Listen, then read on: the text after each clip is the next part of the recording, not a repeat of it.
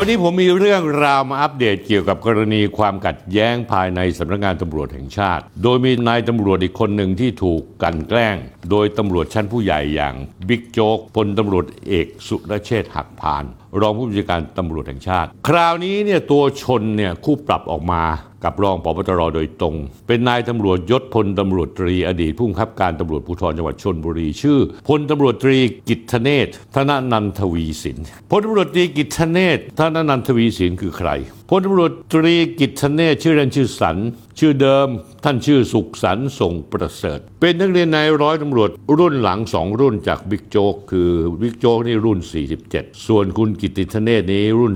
49 เคยเป็นรองผู้บังคับการภูธรจังหวัดตรัง ก่อนจะย้ายมาเป็นรองผู้บังคับการนครบาลสองช่วยราชการสำนักงานประธานสภาผู้แทนราษฎรนายชวนหลีกภัย แล้วค่อยขยับเป็นรองผู้บังคับการ อกบชนก่อนที่จะขึ้นเป็นผู้บังคับการภูธรจังหวัดชนบุรี เมื่อวันที่ 1 ตุลาคม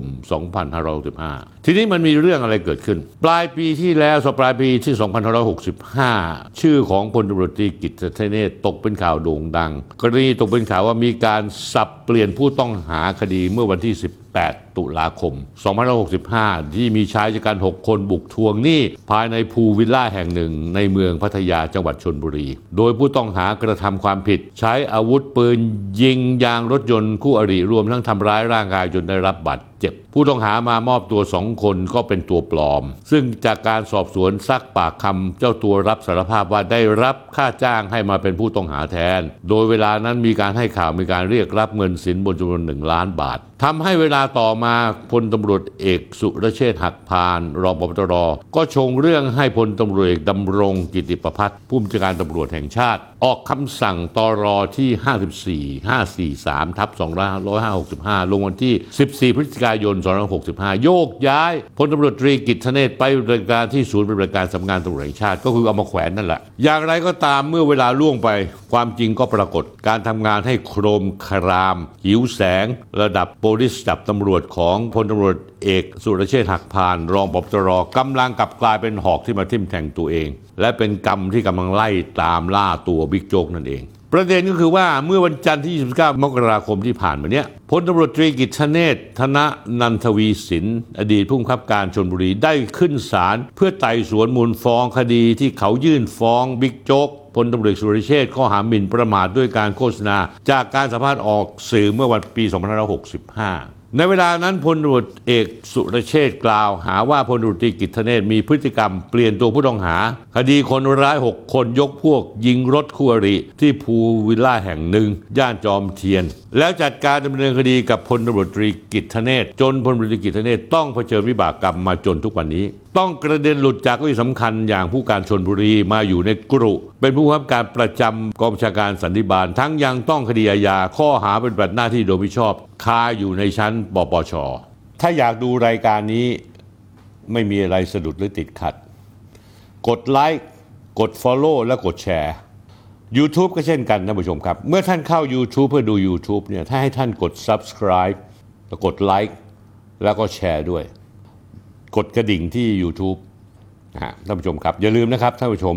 พลตำรวจตรีกิติเนศเป็นคนไม่ยอมคนง่ายๆ เมื่อรู้ว่าตัวเองไม่ผิด ไม่งอมืองอเท้า แจ้งความคดีอาญากับบิ๊กโจ๊กที่สพเมืองชนบุรี เช่นกัน แล้วก็เป็นคดีอยู่ในปปชเช่นกัน ความจริงมันเป็นยังไงท่านผู้ชม ความจริงที่มีหนึ่งเดียว คดีอาญาที่ทั้งสองฝ่ายแจ้งจับกันไปมายังไม่รู้จบวันไหน แต่ที่จบลงเรียบร้อยแล้วคือการสอบสวนทางวินัยคณะกรรมการสอบสวนทางวินัยมีมติ 8 ต่อ 0 เมื่อเดือนกันยายน 2566 ที่ผ่านมาเนี้ยปีที่แล้วปลายปีว่าพลตำรวจตรีกิตเนศไม่ได้กระทำความผิดตามที่บิ๊กโจ๊กตั้งเรื่องขึ้นมากล่าวหา ทั้งนี้เหตุการณ์ที่ยิงกันที่ภูวิลล่านั้นพลตำรวจตรีกิตเนศชี้แจงว่าทางตำรวจชนบุรี ไม่ได้มีพฤติกรรมเปลี่ยนตัวผู้ต้องหาใดๆทั้งสิ้น แต่ความวุ่นวายเกิดขึ้น เพราะฝ่ายผู้ต้องหาดันส่งผู้ต้องหาตัวปลอมมาสองคนมาแสดงตัว รับสมอ้างว่าเป็นคนลงมือ แต่พนักงานสอบสวนก็พิสูจน์เบื้องต้นด้วยการตรวจสอบใบหน้าคนร้ายเทียบกับกล้องวงจรปิดแล้ว พบว่าเป็นคนละคนกัน จากนั้นก็มีการเรียกตัวเจ้าหน้าที่กองพิสูจน์หลักฐานมาตรวจลายมือเขม่าวดินปืน เก็บดีเอ็นเอไว้ไปเปรียบเทียบกับที่เกิดเหตุ ในวันเดียวกันนั้นผู้ต้องหาอีกสองคนก็โผล่มามอบตัวอีก ตอนนั้นยังไม่มีการออกหมายจับใคร จึงไม่สามารถจับกลุ่มใครได้จนพิสูจน์ได้แน่ชัดในเวลาต่อมาว่าผู้ต้องหาสองคนแรกเป็นตัวปลอม ส่วนสองคนหลังนั้นเป็นตัวจริง ปัญหาที่เกิดขึ้นเพราะในขั้นตอนตรวจสอบใครเป็นคนร้ายตัวจริงตัวปลอมนั่นเอง นายตำรวจที่หิวแสงอย่างบิ๊กโจ๊กคือพลอที่เป็นมือขวาบิ๊กโจ๊กก็คือพลพันตำรวจเอกเขมรินพิสมัย หรือพุ่มกับเปียก ซึ่งโดนข้อหาเรื่องฟอกเงินกับเจ้าแม่เว็บพนันมินี่ถูกส่งมาสังเกตการณ์ในการสอบสวนด้วย และไปไปมามาปรากฏว่าข้อเท็จจริงถูกพลิกไปอีกทางกลายเป็นว่า ผู้การชลบุรีพลตำรวจตรีกิตติ์ธเนศเปลี่ยนตัวผู้ต้องหาซะอย่างนั้นผู้กำกับเปียกหรือพันตำรวจเขมรินทร์ ณเวลานั้น ยังไม่ค่อยมีใครรู้จัก แต่ปัจจุบันนี้เป็นคนที่ดังไปทั่วเมืองแล้วในฐานะหวานใจของเจ้าแม่เว็บพนันมินนี่อายุน้อยร้อยเว็บ และพันตำรวจเอกเขมรินทร์ก็โดนข้อหารับเงินส่วยจากเว็บพนัน รวมถึงปปงเพิ่งออกคำสั่ง ให้มีการยึดทรัพย์แก๊งมินนี่รวมทั้งทรัพย์สินของผู้กำกับเปียกไปแล้ว มากมายคิดเป็นตัวเงินถึง 41 ล้านบาท เมื่อวันที่ 11 มกราคม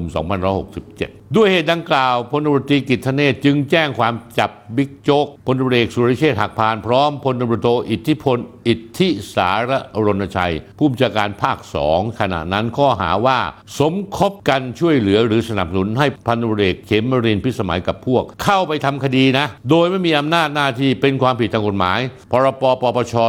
2561 มาตรา 171 ประกอบด้วยปวิอาญามาตรา 83 และ 85 นอกจากนี้แล้วยังกันแกล้งให้พลตำรวจตรีกิตเนศให้ได้รับความเสียหายต้องได้รับโทษทางอาญาวินัย เป็นความผิดปอาญามาตรา 200 มาตรา 267 และมาตรา 157 ประกอบกับมาตรา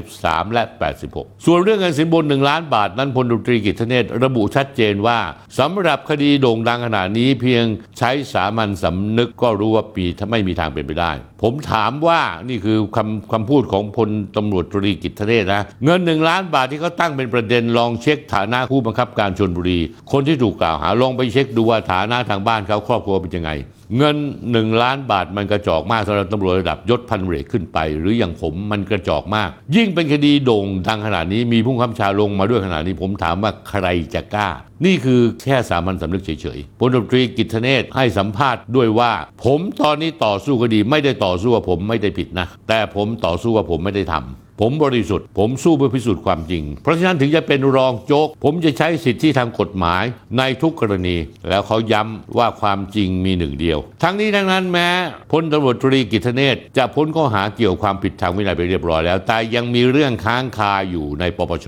ซึ่งตัวเขาเองก็พร้อมจะสู้ไม่ถอย แม้ว่าจะมีคลิปเสียงของนายตำรวจใหญ่ที่อ้างว่าสนิทสนมกับคณะกรรมการปปชหลุดออกมาก็ตาม พลตรตรีกิตเนศพูดอย่างเปิดอก พูดอย่างนี้ครับเขาพูดกับทีมงานผม ถ้าปปชชี้ว่าผมผิดผมก็ยอมผมวัดเลย ไม่มีเสมอเกมนี้ เพราะมันจะถูกทั้งคู่ผิดทั้งคู่ไม่ได้ ความจริงมีหนึ่งเดียว ถ้าตัดสินว่าผมแพ้ผมยอมสู้แบบหัวก้อยเลย ถ้าว่าผมแพ้ ผมก็ต้องไปสู้ในชั้นศาลสู้จนถึงที่สุด ผมไม่ถอยเลย ผมจะสู้เพื่อความจริงนั้นปรากฏพลตำรวจเอกสุรเชษฐ์หักพานครับพลตำรวจตรีกิตเนศไม่เหมือนกับตำรวจหลายคน ที่โชคร้ายโดนคุณเล่นงานไป ตั้งแต่อดีตรองผู้กำกับสอบสวนที่จังหวัดนครพนม ที่ทำเรื่องคดีค้ามนุษย์ แล้วไม่ยอมทำตามคำสั่งคุณแล้วคุณย้ายเข้าไปที่เชียงใหม่ ทั้งทั้งที่เขามีลูกสองคนเป็นออทิสติก แล้วเขาก็ออกจากราชการที่จังหวัดเชียงใหม่ทันทีที่ถูกย้าย และตอนนี้กลับมาปิ้งไก่ย่างขาย รองผู้กำกับสอบสวนนครพนม ซึ่งผมให้คนของผมไปพูดคุยไปเรียบร้อยแล้ว